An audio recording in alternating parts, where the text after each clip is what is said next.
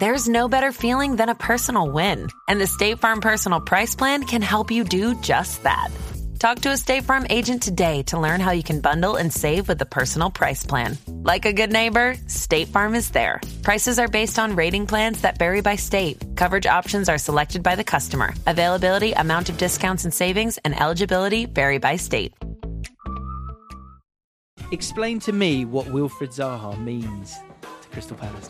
He texted me the day my son was born. He texted me Did on my he? wedding day. Are you serious? No, th- this guy is is top. Wow. Text me congratulations the day my son was born. In this episode, we're going to look at what have been the best free transfers in history, as well as look at who the best free transfers are this summer. Funny old career for Paul Pogba. His career could have been so different if he hadn't left Manchester United the first time.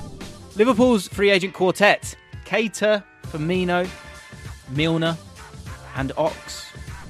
If they bring in Declan Rice and Gundogan, they can 100% for me still be there or thereabouts. I do think they are both game-changing signings for Arsenal.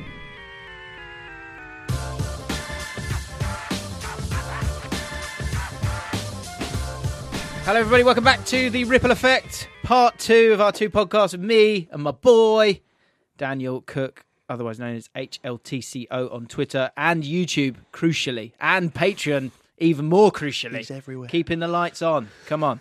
Uh, we are going to talk about free agents here.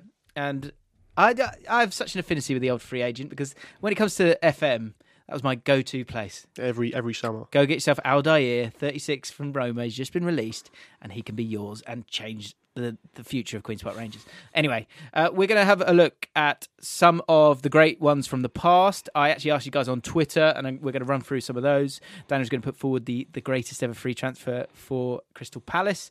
And we're going to put forward some of the players, or discuss some of the players that are going to be free agents in the next couple of days, I guess. And and there's going to be a lot of teams sort of looking to get them. Uh, so first of all, let's head over to Twitter because we've got some belters here. Thank you, everyone who, who got involved. And if you're enjoying the podcast and uh, you haven't listened to the first one this week, uh, we're talking about the defining moments of the Premier League season. It was fascinating. Uh, so go check out that and follow the podcast, of course, as well. Uh, we'd massively appreciate it. Uh, so, in terms of what is your team's greatest free transfer, the one that keeps coming up, and it was the first one I thought about. And actually, I'm going to go straight to Thomas Martin. So I don't know if you know Thomas Martin is. Thomas Martin is uh, is a very special person to me. He's Nigel Martyn's son, Is he? and he watches. Yeah, of course, Palace legend, Yeah, right? yeah, Palace Martin? legend, Yeah. and he said the greatest ever free transfer was uh, Nigel Martyn. I th- I imagine to Everton, so he's put forward his dad on that one. Fair enough. But the, the one that kept popping up, Sol Campbell. That is that is an iconic free transfer. It's a solid for, shout, yeah. for sure. How, how do you? Where do you sit on Sol Campbell? Uh, I mean, like- I don't want to wade in too deeply. You know, it's a very, very deep-rooted one, isn't it? Um, I, I have no opinion on Sol Campbell one way or the other. Really, I feel as though it's something that has sort of captured the imagination of both of those fan bases for very different reasons, and will be used forevermore by both of them for different narratives. Um, Yeah. but I think Get he, off the fence, Daniel. it was out of order. It was. I've got to be honest. It was naughty. It was naughty. But I think Sol Campbell's previously said that, like, you know, he wanted the contract that he wanted and, and wasn't able to get it, and so. and it allowed But he Le- could have gone somewhere else. it allowed Ledley King to become the guy that he is. Exactly. But he, I mean, he, he could have gone somewhere else. Let's be honest. Uh, another big one. A lot of people talking about James Milner. We're going to talk about James Milner and the future uh, of him. Thiago Silva. We're going to talk about Michael Ballack. People putting forward. Demba Ba. We'll be discussing in a minute. Ollie Carter goes. Serge Aurier has been crucial for Forest staying up. I- I the shouldn't- greatest ever free transfer. Much better this one. Ben Mee, arguably player of the year. That is a good bit of business. Ben Mee. solid, That's solid, a solid shout. bit of business. Yeah, he's a he's a he's a trivia question waiting to happen, isn't he? Boubacar Kamara. A lot of people talking about him being fantastic this season. Uh, who else we got here? Edgar Davids or Teddy Sheringham. Who's the one for Crystal Palace then? Greatest ever free transfer. I mean, I would probably enrage a lot of older Palace fans in saying this because I'm sure I'm forgetting someone further up the footballing pyramid for us. But for me, just off the top of my head, Glenn Murray has to be that guy. You know, came in to Crystal Palace from Brighton, scored 30 goals in getting us up. We beat Brighton in the playoff semi scored So final. many goals, didn't he? We- I couldn't we- understand it. He was so. I met him two weeks ago, and he was an absolute legend. Like such a nice bloke, but all I could think about talking about, and I did in the end because he, he gave me a window. He spoke about Evan Ferguson and said how clever he is. He's, he said he can buy fouls, and I went. And then as soon as we finished that clip for ESPN, I was like, "Can we talk about you buying fouls, Glenn? Because Glenn, Glenn, Glenn Hoddle, Glenn Murray was iconic in terms of winning fouls. Savvy. I've never seen anyone do it like he does. Him and Grant Holt, but he was so infuriating. It's like basically you see it now with right backs when they go in the corner and they'll get the tiniest of touch and they go down and it's a guaranteed free kick. He used to do it time and again. He used to drive me mad. But I mean, for us in that promotion season, we had Bolasie on one side, had Zaha on the other, put him in the middle, Moritz behind him in the ten. It was just like shelling peas. I, it was so good. I, I can't even tell you because he was like a throwback striker. You know, just there. Just there, right? Yeah. But his but his movement was so criminally underrated. That's a podcast, you know. The the best just there strikers. Like so, here's the thing: that Liverpool three three draw with Dwight Gayle obviously grabbing the headlines. People forget if you look at the highlights of that game, which obviously is iconic in Premier League history. The chest down from Glenn Murray into Dwight Gayle's path is unbelievable link man play. Really? You honestly go back and watch it. It is unreal. It's the perfectly. It's like a through ball chest. It's it's ridiculous. Uh, yeah, great great example of yeah, not fast, not tall, not like Had it up here. Yeah, he really did. A couple of others. Gareth McAuley. Uh, Pukki. I think it's a good shout. Pukki's been very, very good. Pablo Zabaleta. Yeah, for sure. Barry Bannan. What a player. What a player Barry Bannan is. Palace as well. Yeah. You've had a few of those little little guys. We you? love Barry. You He love scored a, little he scored a midfielder, don't you? massive goal for us away at Hull. Massive. I, yeah, Go I back mean, and watch that. He's well. way too good for League One. That has to change. Uh, Peter Lovenkrands and so many more. Right, let's get into some ripple effecty free agents because free agents are a funny one, aren't they, guys? Hmm? Often they can be excellent deals for clubs who can pick up talented players with no transfer fee. But on the flip side, some of the players who run down their contracts at their clubs are made to be the villain. And that can sometimes shape the future of their career. In this episode, we're going to look at what have been the best free transfers in history, as well as look at who the best free transfers are this summer and what does that mean for the landscape of the Premier League and your soul. Right, past free agents, some of the most iconic ones in recent memory. Lionel Messi to PSG. Now, and we've touched on Sol Campbell briefly. I think Sol Campbell's certainly up there for sure. Uh, Zlatan was another one that was chucked up there. So Lionel Messi to PSG was that felt seismic, didn't it? That's exactly the word I was going to use. Was it? It Seismic. really like it really did. So due to Barcelona's financial struggles and not being able to offer a contract to Messi, he moved to PSG for free. I sort of did a little bit of reading on this, and so the big thing was that in terms of the the wages at your club shouldn't be above seventy percent according to La Liga. They were at ninety five percent without Lionel Messi. So I did recently. I did dream teams with Freddie Ladapo, ex Palace. We're everywhere, mate. Yeah, and he was. it's one of the best videos I've ever done. By the way, if you get a chance, go check it out. Dream Teams Ipswich Town, and these two are like going at each other, trying to get their players in the team. And he's talking about Messi against Ronaldo, I think, and he's a Ronaldo guy, and he's like Messi's a snake. And I was like, well, "How's a snake?" And then he's like, "Well, he should have gone for less money." And I was like, "Freddie, listen," and he just didn't want to hear it. But the fact is, obviously, if, when it's ninety-five percent without Lionel Messi, there was just no way for Lionel Messi to be there. So he had to move. The move has has the move have the move been a success? No. No, really. So there was that whole thing, wasn't there, with with PSG's ultras? Mm. I, I think they very much are against the I call it Galactico model. They they don't like it. They don't want these huge charisma filled personalities. Yeah. At least on the pitch. Sorry, I know- did you no, Messi. no, I, I've said I've said No, that and have to agree on immediately thought, come on, Dan. But you on the pitch. on the pitch, yeah, okay. th- their output from a footballing perspective. They want young French lads in the team to, to build a, a, a more solid core. and I their think. academy is outrageous. Exactly, and, and the catchment area of Paris, etc. Sure. And I don't feel as though. I mean, it's obviously impossible to say they may well have gone on and won the Champions League, and it is all you know ticker tape raining down on Lionel Messi's head. But I, I think it's sort of the sense of an ending in terms of that era of PSG now, because I think they are going to go down a different route. He has been the sort of last roll of the dice in terms of throwing that level of money out. I don't think it's necessarily been a complete failure, hmm. but I do think that it sort of made them realise that it, it doesn't necessarily matter how much money you throw at something. That's it. I, I think we've got to that ceiling, uh, certainly in the Premier League. But I think for kind of for PSG, who are playing within that those Premier League parameters, when it gets to the Champions League, I think you're right. Lionel Messi, he did reveal that he chose to join PSG because he thought that offered him the best chance of winning uh, the Champions League for the fifth time, and uh, obviously that hasn't worked out very well. Would does he do as well at the World Cup if he's playing for Barcelona? Because he would have played every minute of every game. Would you know? We talk about the percentages in football.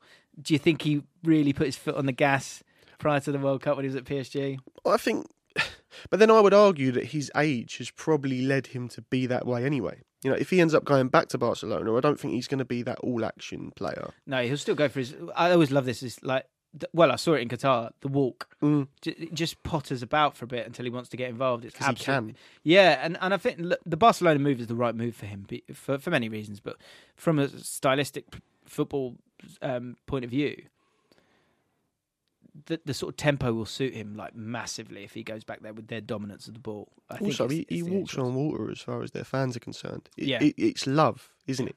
Because it, even though you've got a player like Messi, with all that he's achieved, he's not done it for PSG. And with a club like that, you have to earn your stripes. It doesn't matter if you're Lionel Messi or someone who's making their first appearance; they still they still want to see you do it in their colours. Yeah, and the thing is as well, you re- with PSG, it is you know it's Champions League or bust, Mm. like time and again. They'll all be failures. They're all failures. Yeah. Like, got, because people don't trust that league, do they? In terms Even of with Mbappe, you know, if he if he goes off to Real Madrid, they won't look at him as a PSG legend forever. I'm sure because he hasn't brought them the golden goose that they Yeah. are all craving. Totally. So, uh, yeah, the the move to PSG is now causing big problems with Messi's trip to Saudi Arabia being problematic. He's having to do apologies in in a suit.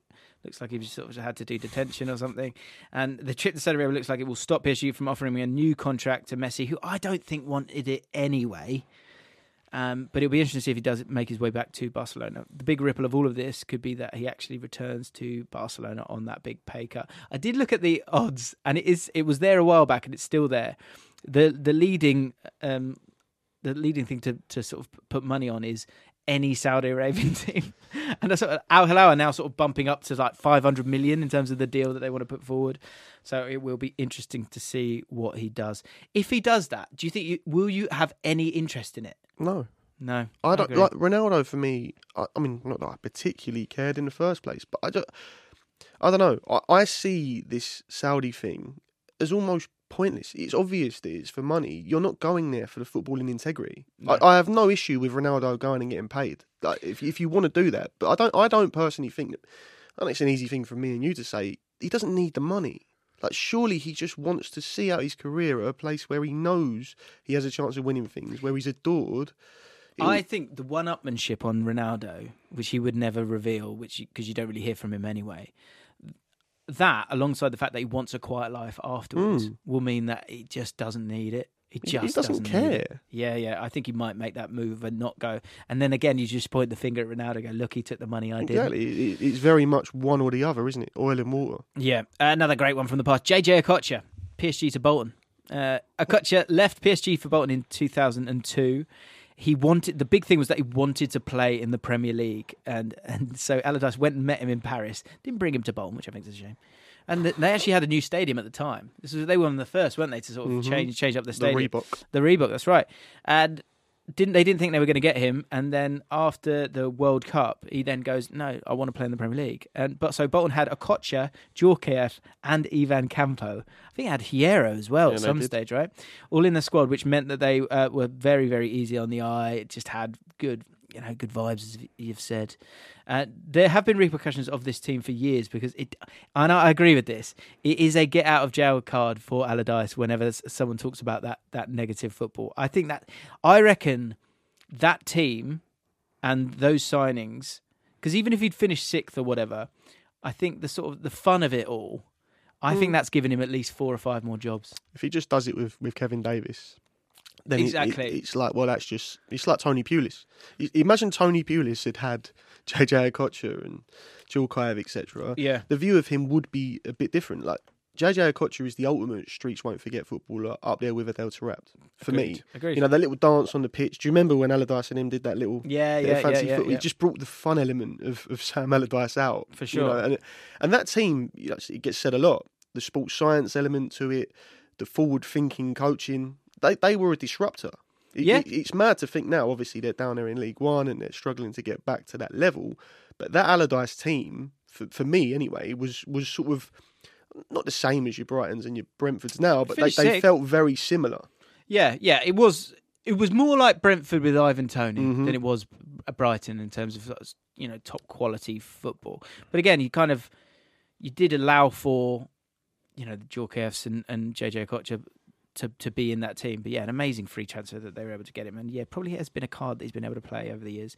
Allardyce, although he's had a good managerial career. I don't want to have too much of a go just in case he comes on the podcast. Paul Pogba to Man United the first time. Uh, sorry, Man United to Juventus the first time. Pogba moved from Man United to Juventus in uh, 2012 because he didn't have trust in the manager. That was Sir Alex Ferguson at the time and wasn't really getting the chances that he wanted. The move also came down to Mino Raiola, who had an argument with um, Sir Alex Ferguson. Is this the argument that spelled the end for Pogba's first stint? Quite possibly. And if he had a different agent, where would Pogba be now? He then goes on to be absolutely fantastic for Juventus in Serie A. There's a great ripple effect of a free agent there. Keep listening. So he goes to Juventus. He's amazing there, wins titles there, which means that Man United then break the English transfer record to get him back uh, for 89 million.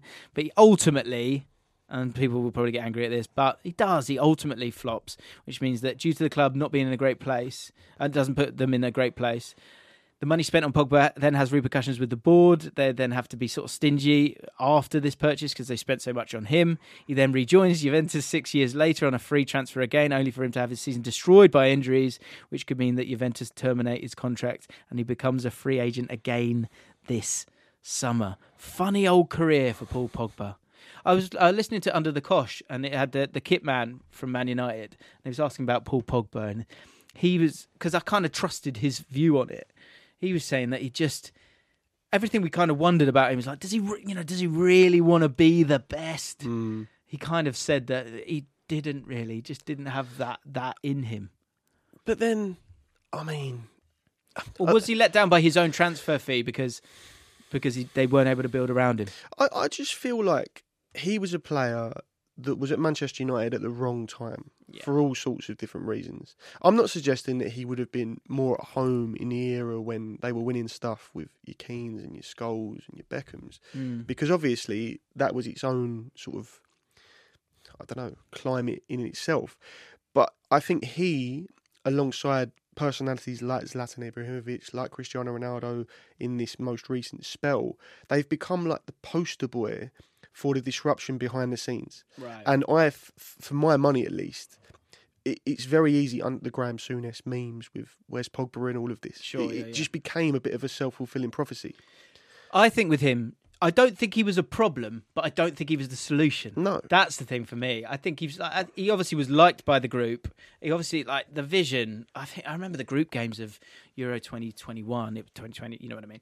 I remember just thinking, wow, like what what a hmm. player. But as you were chatting there, I was thinking, you know, in terms of elite football and being, you know, one of the best, can you see him in any starting and thriving in any iconic team of the last last 15 20 years i don't see him in that real maybe the real madrid team you can pop him in where Kroos was you know maybe I don't know. See, that's what I mean. I'm, maybe a Man City team you could have found a way him. Maybe now if you had Casemiro, Eriksen, and him. But are you are you missing some legs there? I, I just I feel like his career could have been so different if he hadn't left Manchester United the first time and if he felt like he had the love of the coaching staff as a far younger player. Mm. Because he returned to Manchester United with this star power and immediately Manchester United fans, his teammates. It's all on his shoulders. Exactly, but Yeah. but it's not necessarily the case for me where he couldn't have gone on and, and carried that club on his shoulders. I just don't think he necessarily felt in the right frame of mind at that time. Mm. You know, it is obviously it's the name of the podcast, the ripple effect. But if you, as a twenty-year-old, win a title and you are pivotal to it, it gives you that sense of belonging. It gives you that sense of belief in yourself at that particular football club. And I think it was always hyped up this homecoming. You know, it was never going to be as easy as that because of the situation that Manchester United found themselves in at that point. Yeah, and and the and the players around him just went totally up for it, or couldn't. You know, you have different strengths in a team, and I think for him defensively, there's a weakness there. It feels like in transition, there's a weakness there. I don't think he reads the game defensively very well. So he needed those right bodies around him, but he also needed someone to be able to get the ball to him, so he didn't hmm. have to drop drop as deep as he sometimes did, because you wanted him a little bit higher at the pitch. You wonder a team with him and Scholes in it, or him and Carrick in it, could have been quite fun just for a year or so. bit like Pirlo for for Juventus, obviously probably helped him through and allowed him to stay higher up the pitch. Anyway, interesting free agent there. Thiago Silva, PSG to Chelsea. This is, I mean, stunning. He's done so well for them. Signed up, he was 35, signed in 2020. He has since been their best defender by a mile and actually prevented them from sliding down the league even further. I think this season he's had a great year. He's reportedly going to stay at PSG due to having uh, played a big part of the run into the final of the Champions League in 2020, um, but didn't, of course. And so, where would Chelsea have been if they hadn't signed him? He was part of that Champions League final team, but went off injured in the 39th minute. But again, I, th- I think you could sort of take away his effect because of the, it being the 39th minute, but I'm not sure they get to that point without his brilliance. Uh, he's had 81 appearances for them, and of course, as a free, a free signing, of 35 year old, he's been amazing. And the ripple effect of not having him may be that Potter would have been sacked even earlier, or potential Tuchel would have been sacked uh, even earlier, or I wonder as well. Would there have been bigger moves when it comes to the centre backs? Would Rudiger have stayed? Would they have found a way? Would they got Koulibaly earlier?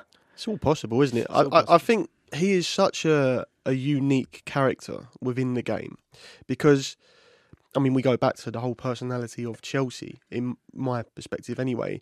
He suits them down to the ground. A proven winner will do everything he can to be on the winning side every single week. Bought into the Chelsea ethos immediately. I remember he was either injured or suspended in one particular game, and he was up in the stands, you know, properly giving it limbs when they scored a goal or won a game. And, and I remember thinking, this is exactly what Chelsea fans want someone that's been there, seen it, done it, but has bought in, even though he is new to the club. Yeah, yeah. And he has continued that. You know, admittedly, he's getting on, he's not going to last forever. Great fit for, for Chelsea in terms of Glenn Hoddle, Ruud Gullit, Desailly, Exactly. those kind of players as well. He fits that, uh, you know, he's got that glamour about him. Amazing signing. Another one when it comes to Chelsea with a great ripple effect Demba Ba, West Ham to Newcastle. Right, here we go. One of the most interesting free transfers. Despite signing for West Ham in January, he left six months later as he invoked a release clause in his contract following on from West Ham's relegation. He then went on to sign for Newcastle with Everton, who were also keen on signing him. He goes on to score 29 goals in 54 Premier League appearances for Newcastle, which sees Chelsea sign him in January 2013. He then goes on to capitalise on Gerrard's slip a year later. One of our, I, I, I keep forgetting what the phrase is for it, but we realise over the ripple effect there are certain sort of um, ground zero ripple effects. So Coutinho going to Barcelona is one.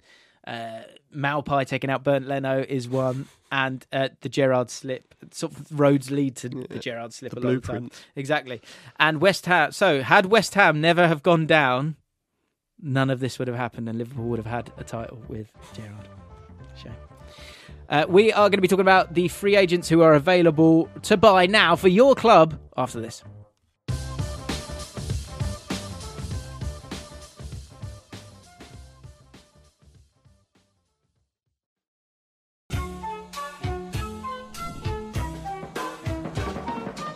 Right, first up, we've got a long list of free agents, some big names who are going to be making their way, making a move, or not, as Dan would like to believe. First of which is Wilfried Zaha, seven goals and two assists this season.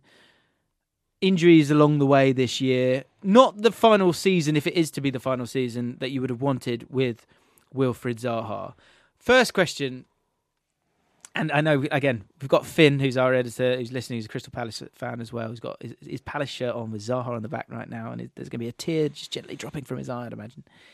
Explain to me what Wilfried Zaha means to Crystal Palace fans. Have, you got three hours? I don't. I've I got mean- half an hour. So I- I I have a very very deep relationship with Wilfried Zaha and Crystal Palace for a multitude of reasons. Like I understand that he is a marmite character. I understand that people feel as though he has this attitude problem, that he's got a chip on his shoulder. The guy has come through our academy. He made his first real splash in the Palace first team in what was Steve Parish and CPFC 2010's first game in charge. He scored two goals in a win at home to Leicester after we'd avoided extinction as a football club. He has been, other than the spell with Manchester United and on loan at Cardiff from there, ever present. He has carried the club on his back through numerous seasons in the Premier League. He is our leading all time Premier League goalscorer. He grew up down the road from the ground. He gives back money and time to South London relentlessly and will do pretty much forever. And even though people will say, What's he won? What's he got to show for it? To us, you, you couldn't want anyone else because his bad attitude, as people like to spin it, is a desire to win for Crystal Palace. He doesn't like the inferiority complex of us just making up the numbers. He goes out to win every single week. And when the chips have been down, he has been there and dragged us through so many times. Mm. Like, I, I could reel off 20 now. I won't because we've got a limited period of time to talk. But it's obviously easy from an outsider's point of view to look at Wilf and think, yeah, but you know, is he worth the money? It's not. A, it's an intangible. You you can't explain to a non-Palace fan what Wilfried Zaha means to the overall feel of the football club because Yeah. he embodies us. So Yeah, I think that that's a bit. as- As someone who I like, I lived in. I mean, it's not Crystal Palace, but I lived in South London for a bit. Well, for about six years, and like the the feeling of him as a player is something that I, I would imagine has inspired so many players from that area of London, an area of London that it's incredible. Like the the sort of this might be the wrong phrase, but the sort of cage culture of of um, you know playing football in tight spaces and having that ability to not utilize your b- brain, but almost get your brain out of the way and just let your feet talk through having an outrageous amount of skills, you know, to to call upon. And I think that's the thing for me with Zaha as a player, is, especially as, as a QPR fan who I think look QPR Crystal Palace have gone into the distance now, but QPR the dream is to be a Crystal Palace, and often in your history the team will let you down, so it mm-hmm. has to rely upon certain players to to give you a reason to go at some points, right? And Zaha, I, I- I'll, I'll use an example of a game against Crystal Palace. I remember my dad. I won't give you the full story in terms of why he did it, but there was a moment, an outrageous moment. He nutmegs Darren Ambrose, and he turned to me and he said, "You could be a Crystal Palace fan." This is before Zaha, though. He said, "You could be a Crystal Palace fan, and you could buy a season ticket, and you won't see what Adel Taarabt does in one half of football in the entirety of a full season." And we've had seasons like that, right? So when you have those players, you know, I had it with Abir Eze, a player that when he gets the ball, you're just going to hold your breath for a second gives you joy. gives you joy, gives you a chance, gives you moments, gives you just an outrageous amount of flair that makes you laugh because it's just Yeah, so it's outrageous. hilarious. Yeah, like he, I get it, man. Like, he's Also, so important. Sorry to interject. no, go for it. But the combative nature of Zaha is the differentiator because Eze is a fantastic footballer, but he is like a swan. Elegant, yeah. right? Wilf is labelled as this diver. There is one particular goal that I always point to when people call him that. It was against Bournemouth, last game of the season. We won the game 5 2 or 5 3. I can't remember. He got nearly assaulted off the ball twice and continued to run, played in Andros Townsend. We scored.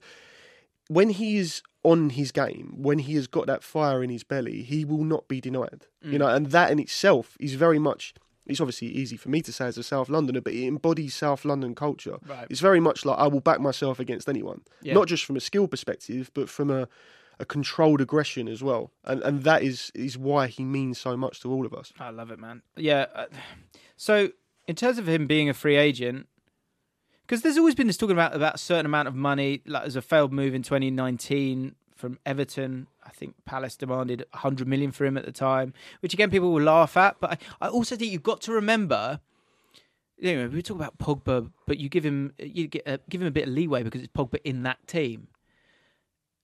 With Zaha, it's Zaha in that team, and I think some there's two spins on it, and we'll get to where he could go.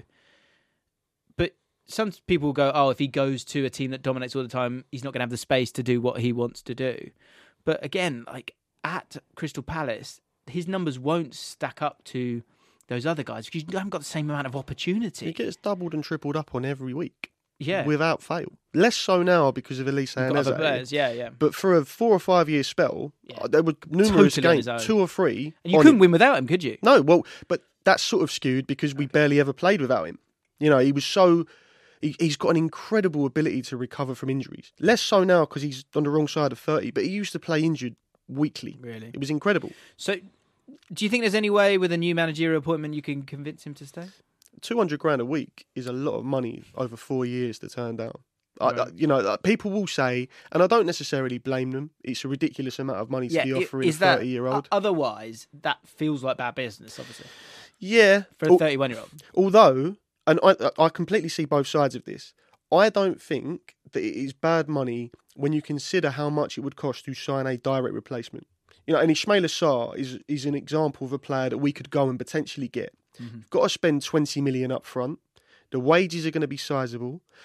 I don't think he gives you the same output as Wilfried Zaha in a Palace shirt. And by the time you've spent 20 million pound plus wages, you're spending more over four years than if you just give him the 200 grand in the first place. Yeah, I think the one I keep going back to is Ademola Lookman, that Peckham boy. I put him alongside like him, Olise and Eze, just having some fun. He was very. We were we were in for him at one point when he was at Charlton, and I think I, I, I could be wrong here, so don't shoot me down. But I'm pretty sure we offered more money than Everton did to Charlton, and they took Everton's offer Yeah, interesting. because of the. he's had an amazing season at Atalanta. Mm, I he's think he's a I great think he's talent. A, I think he'd be a great shot for you. Different, but We got Jesurun Rak-Sakyi as well. Remember, who's been unbelievable for Charlton. okay. But he plays on the right, which is obviously the same position as Michael Olise. That's a big jump to you know. Yeah, of course, and I'm not. I'm not well, right? suggesting he can necessarily make that, but there are other players. Marco Mebioe, sort of there. Yes, that's a good point. I, he's a good player. He sort of him. flopped at Hull, but I'm not really Nah, sure. there's still a the player in there for sure. I think there's a player in there. We- Hull's, a, Hull's odd. Um, sorry, not the Put that- place. put that as the headline Not the of the place. just like the the team. Uh, if he is to go, is there a team for you that you feel would be a good fit for him? For me, th- there's a. I feel like Villa or Newcastle could be really good fun for him. Yeah. So if you if you speak to Newcastle fans, they already feel as though they've gone beyond Wilf, which, and I understand it. You get neutrals that sort of downplay his impact, right? If you're going to compare and contrast Wilfried Zaha to Allan St Maximin, I would not have Allan St Maximin within a million miles of his impact on Crystal Palace. Like, obviously, I would choose Zaha over. I, I'm not every day of the suggesting that he's going to go to Newcastle and do in their side what he has done for us, but I always go back to it as well.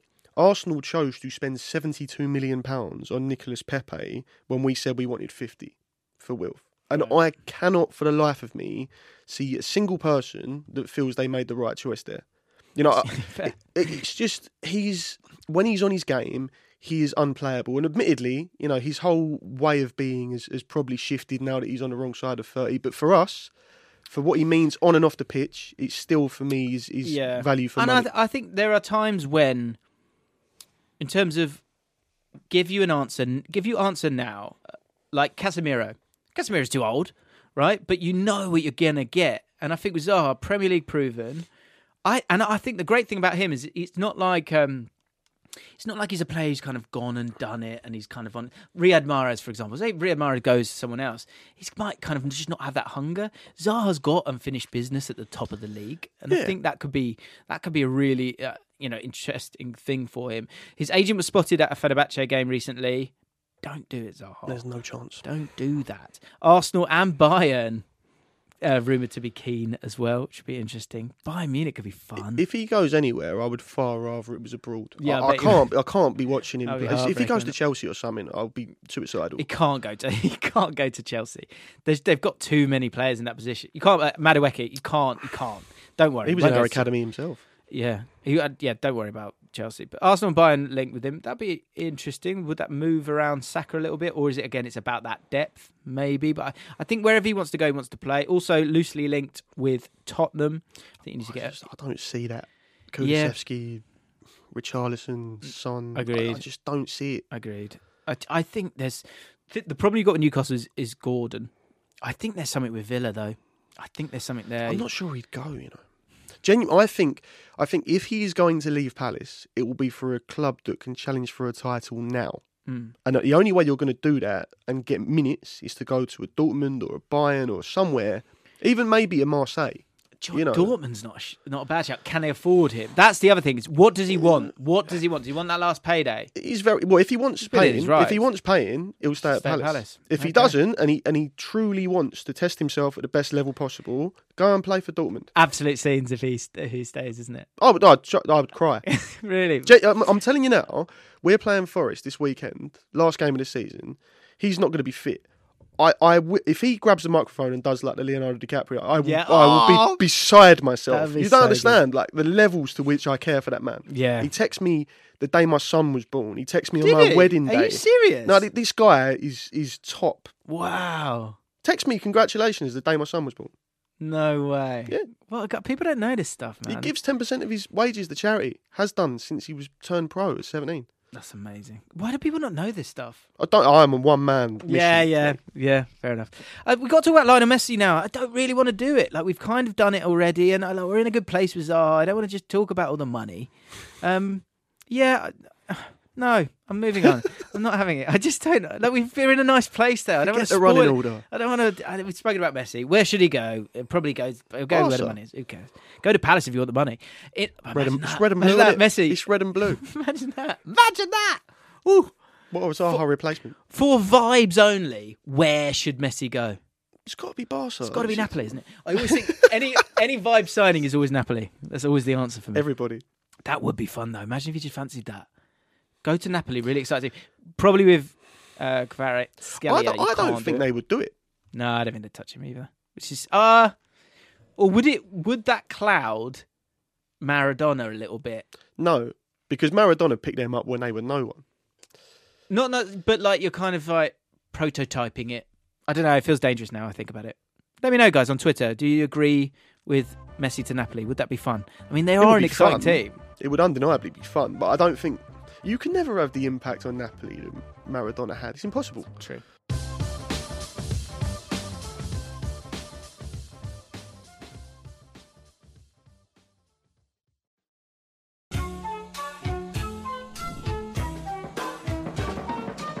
Ilkay Gundogan. Let's talk about him.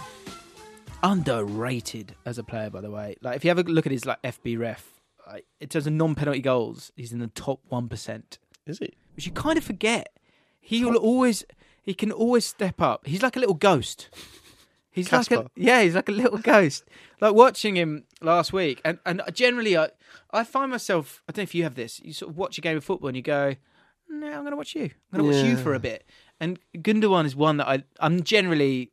I, I I get hard for uh, centre midfielders generally, but uh, Gundogan in terms of like, especially players that don't aren't strong or tall or quick, and he's kind of none of those things. And you do sometimes think, why did Pep? Why is Pep stuck with him so long? Because he was injured for ages. Yeah, at the start. sort of in and out, wasn't he? But he's been there seven years now, and his contract's kind of coming up to end. Do you think if they don't win the treble, he would look to sign again, or if they do win the treble, it's one of those where a bit like the Harry Kane effect, where he's he's gone past the the Tottenham all time greatest goal scorer, so now is the time to go. Do you think you kind of draw a line there? I, I- personally view Manchester City's players because of Pep in a slightly different guise to everyone else because I think there's a lot of them that just love working with him and they know that whoever they go and play for now, it's not Pep. Life It's like the it's the like the thing. Yeah, These disciples that that see this as like the gold standard. Like I watched him away at Everton for Man City the other day. He put a ball on Erling Haaland's head that was perfect. The free kick was like a little pitching wedge. yeah. It was unbelievable. The the goal he scored, the thigh, Yeah. the Oh thigh. no, the little. I forgot about that. The turn. The, the thing about the thigh is he in a split second he understands that the best way to touch the ball is to straighten Yeah. his leg, What? which is not what anyone ever does. You would never thigh the ball with a straight leg, but he knows that that's the right one. I to mean, touch. I don't know about you. I'm watching Genius. it thinking before I saw the replay, I wasn't even sure how he'd done it. Right. Because you have this mindset of how a goal like that might be scored, but on first viewing, it looked like a FIFA glitch. yeah, Do you know I mean? I was like, how's that gone in the net? that's watching Man City really. so generally like yeah, he's an incredible footballer. Barcelona are keen on signing him. Apparently, uh, they are. Are there any Premier League clubs that you think could try and convince him? Any chance of reuniting with Klopp? Do you think Pep would- heard- he I can't- heard. nothing you can do about that? I heard or Arteta. that Arsenal want him. Uh, but then at the same time, uh, there was one particular City fan. I can't remember who it was. It was like, you can have Zinchenko, you can't have Gundogan. Yeah. And I, I get that. What? What? But if he's a free agent, he's a free agent. no, agent. no, but they, from an emotional perspective, they were like, it's all right. You can right. have, you yeah, can you can have, have, yeah, you can have the off cut. You're not having you can't have the prime piece of meat. Yeah, I get what you mean. The thing that, if you think of how Arsenal play, Mm. Xhaka has been fantastic in that role. Absolutely brilliant in that role. And none of us knew that he was right for that role. In terms of players available that could play in that role better than him, Yeah, Gundogan is definitely Gundogan there. is yeah. I, I feel like, I mean, for me, Arsenal were going to have to strengthen because of the Champions League, because of their squad in general. If they if they're going to be there or thereabouts in the title race at the end of next season, they're going to have to strengthen.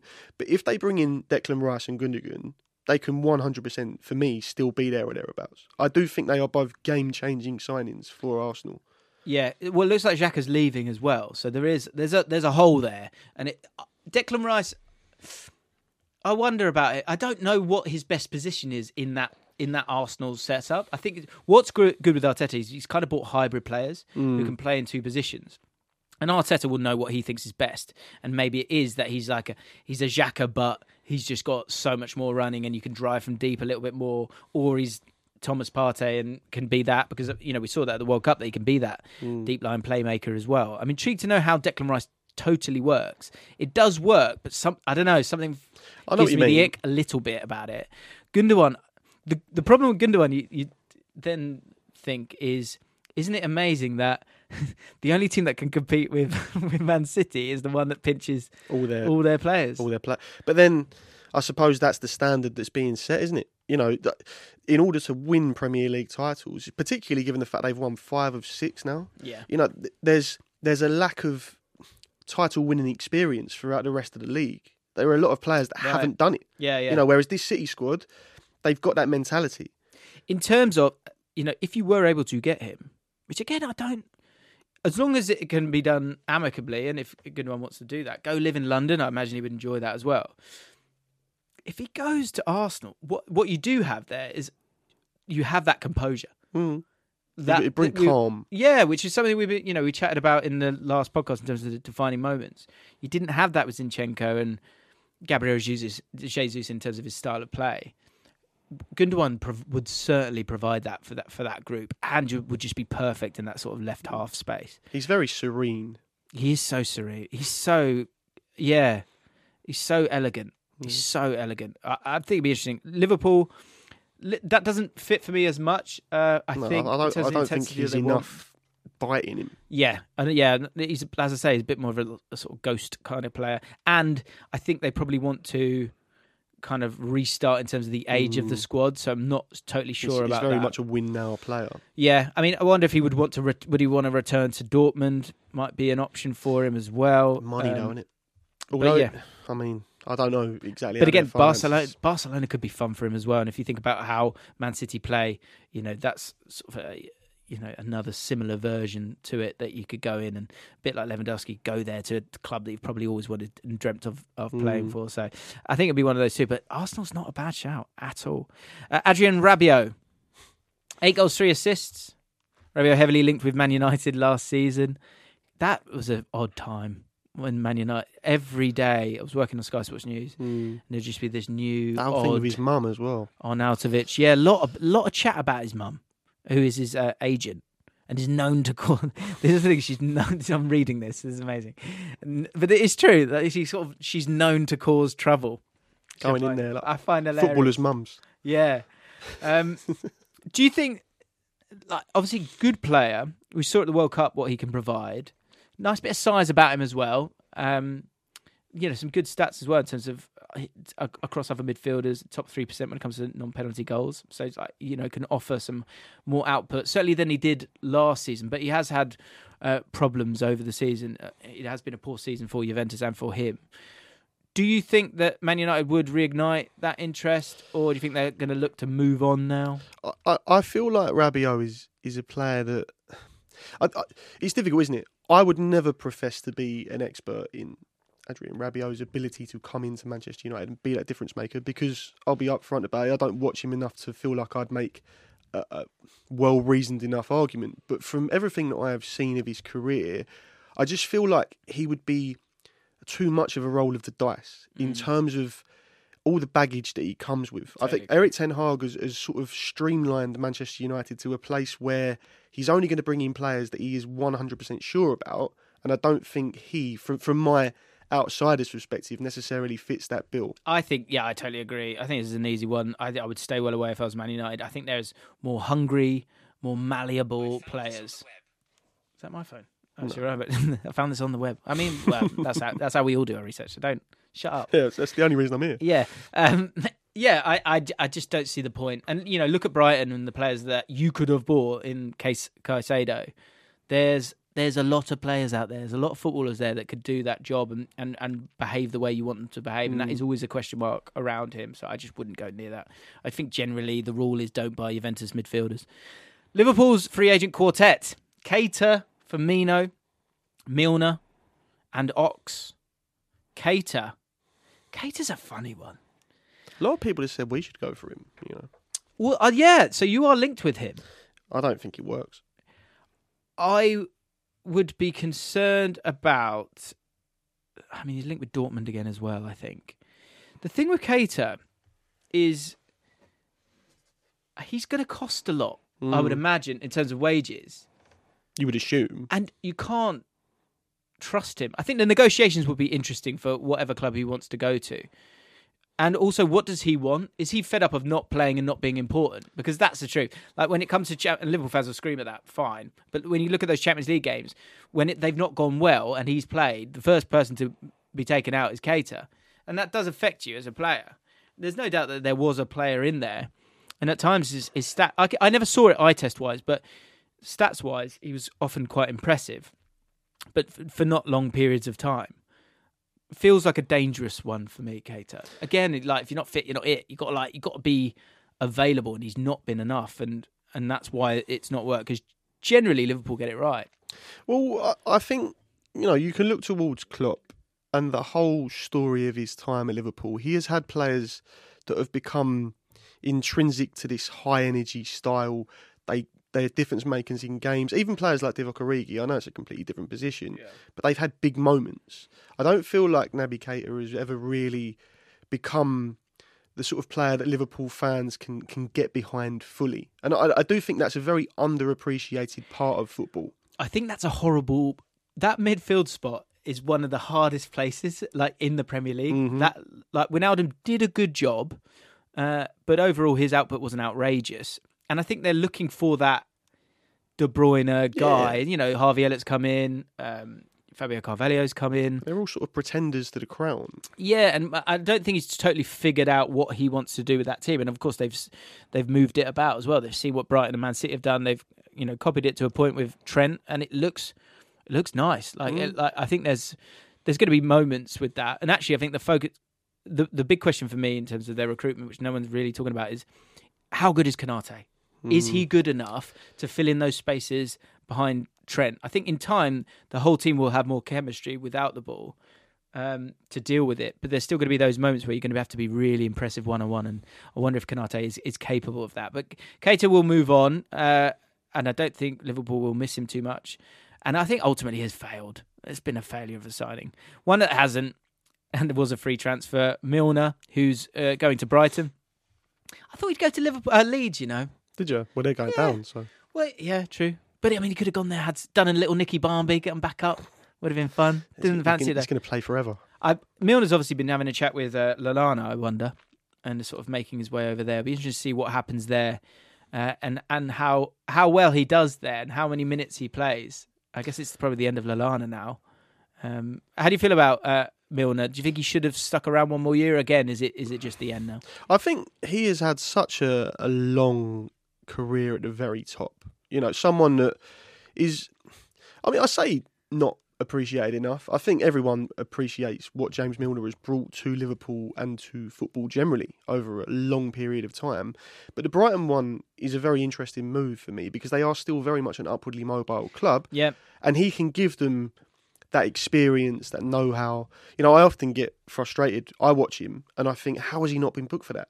Because he just clatters people. Yeah, yeah, But yeah. because he's James Milner, it's like he's got this aura. right. And I, I think it's a very savvy move from Brighton because you look at their recruitment, they've gone down the path of having young lads that have come in with, with something to prove, but he is the complete opposite end of the scale.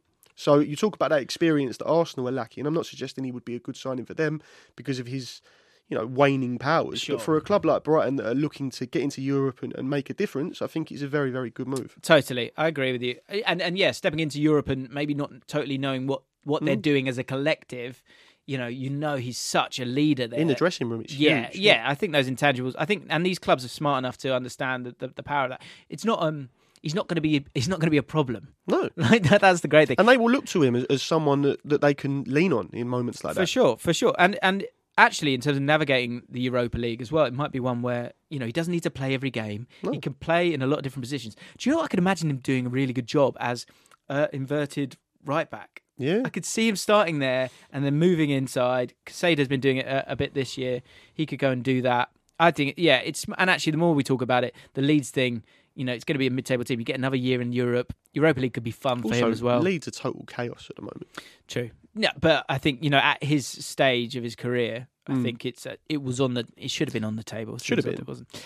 And and Ox as well. Uh, Oxlade Chamberlain will be making his way. So these four Liverpool players will leave at the end of the season. The ripple of this could be that Liverpool are able to rebuild properly and actually finish the new style of football Klopp has started implementing. Um, I've still not totally seen the final picture of it, but I'm intrigued to see that next year. I think it will bounce back um, somewhat. With three central midfielders leaving, could a solution be to play Trent in central midfield and purchase a right back? Could that, that be the focus? Milner looks set to sign for Brighton. Could the ripple be that he will be the next manager of Brighton? I think it's maybe a little bit, of, a little bit in the distance. I, also, I guess the bigger question is, how long is he going to play for? Is he a forty-year-old Premier League player? I I mean, he's surprised, almost- would you? I think it was last pre-season. He was top of the bleep test again. Exactly. He's superhuman with that. I So, but then I suppose if you're going to do your badges and you're going to learn your trade in terms of coaching, What it's an ideal place to to do Yeah, it. You know, totally. there's total stability there. As much as it pains me, Mm. Oxlade Chamberlain will be an interesting one. I could.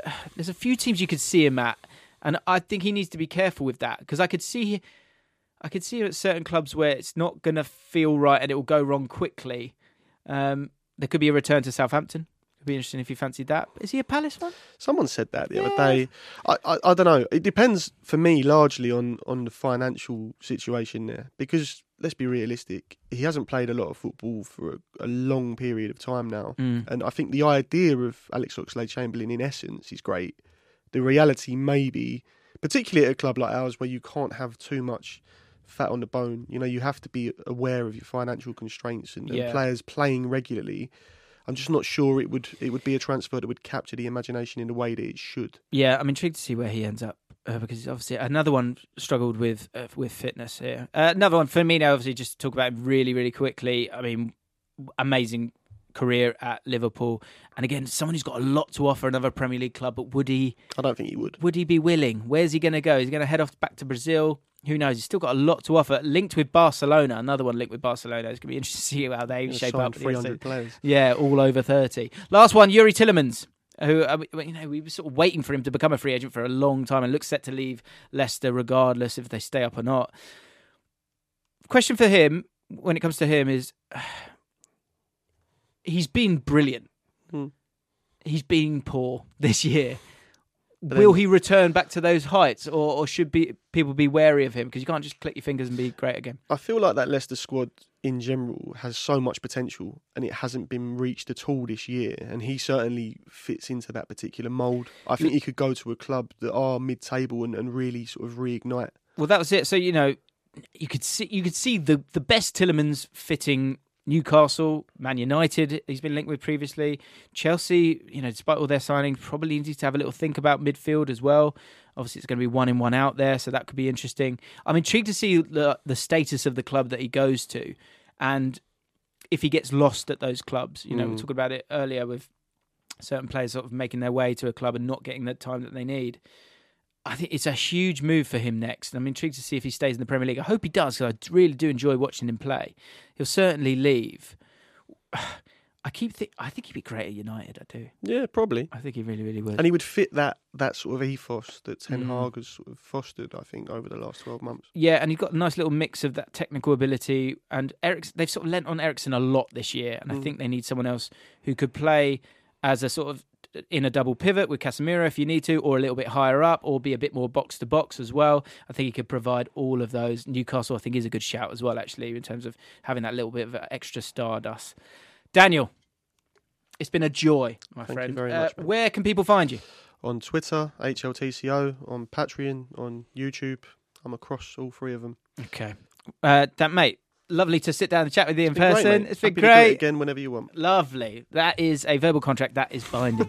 Guys, thank you so much for listening to The Ripple Effect. I'm really chuffed with this podcast and I'm really quite proud of the scene, you know, of the talent that is out there. We're having amazing conversations every single week. If you want to uh, join us every single week, then make sure you hit the follow button. Give us a five star rating if you agree with me, and I'll see you next time.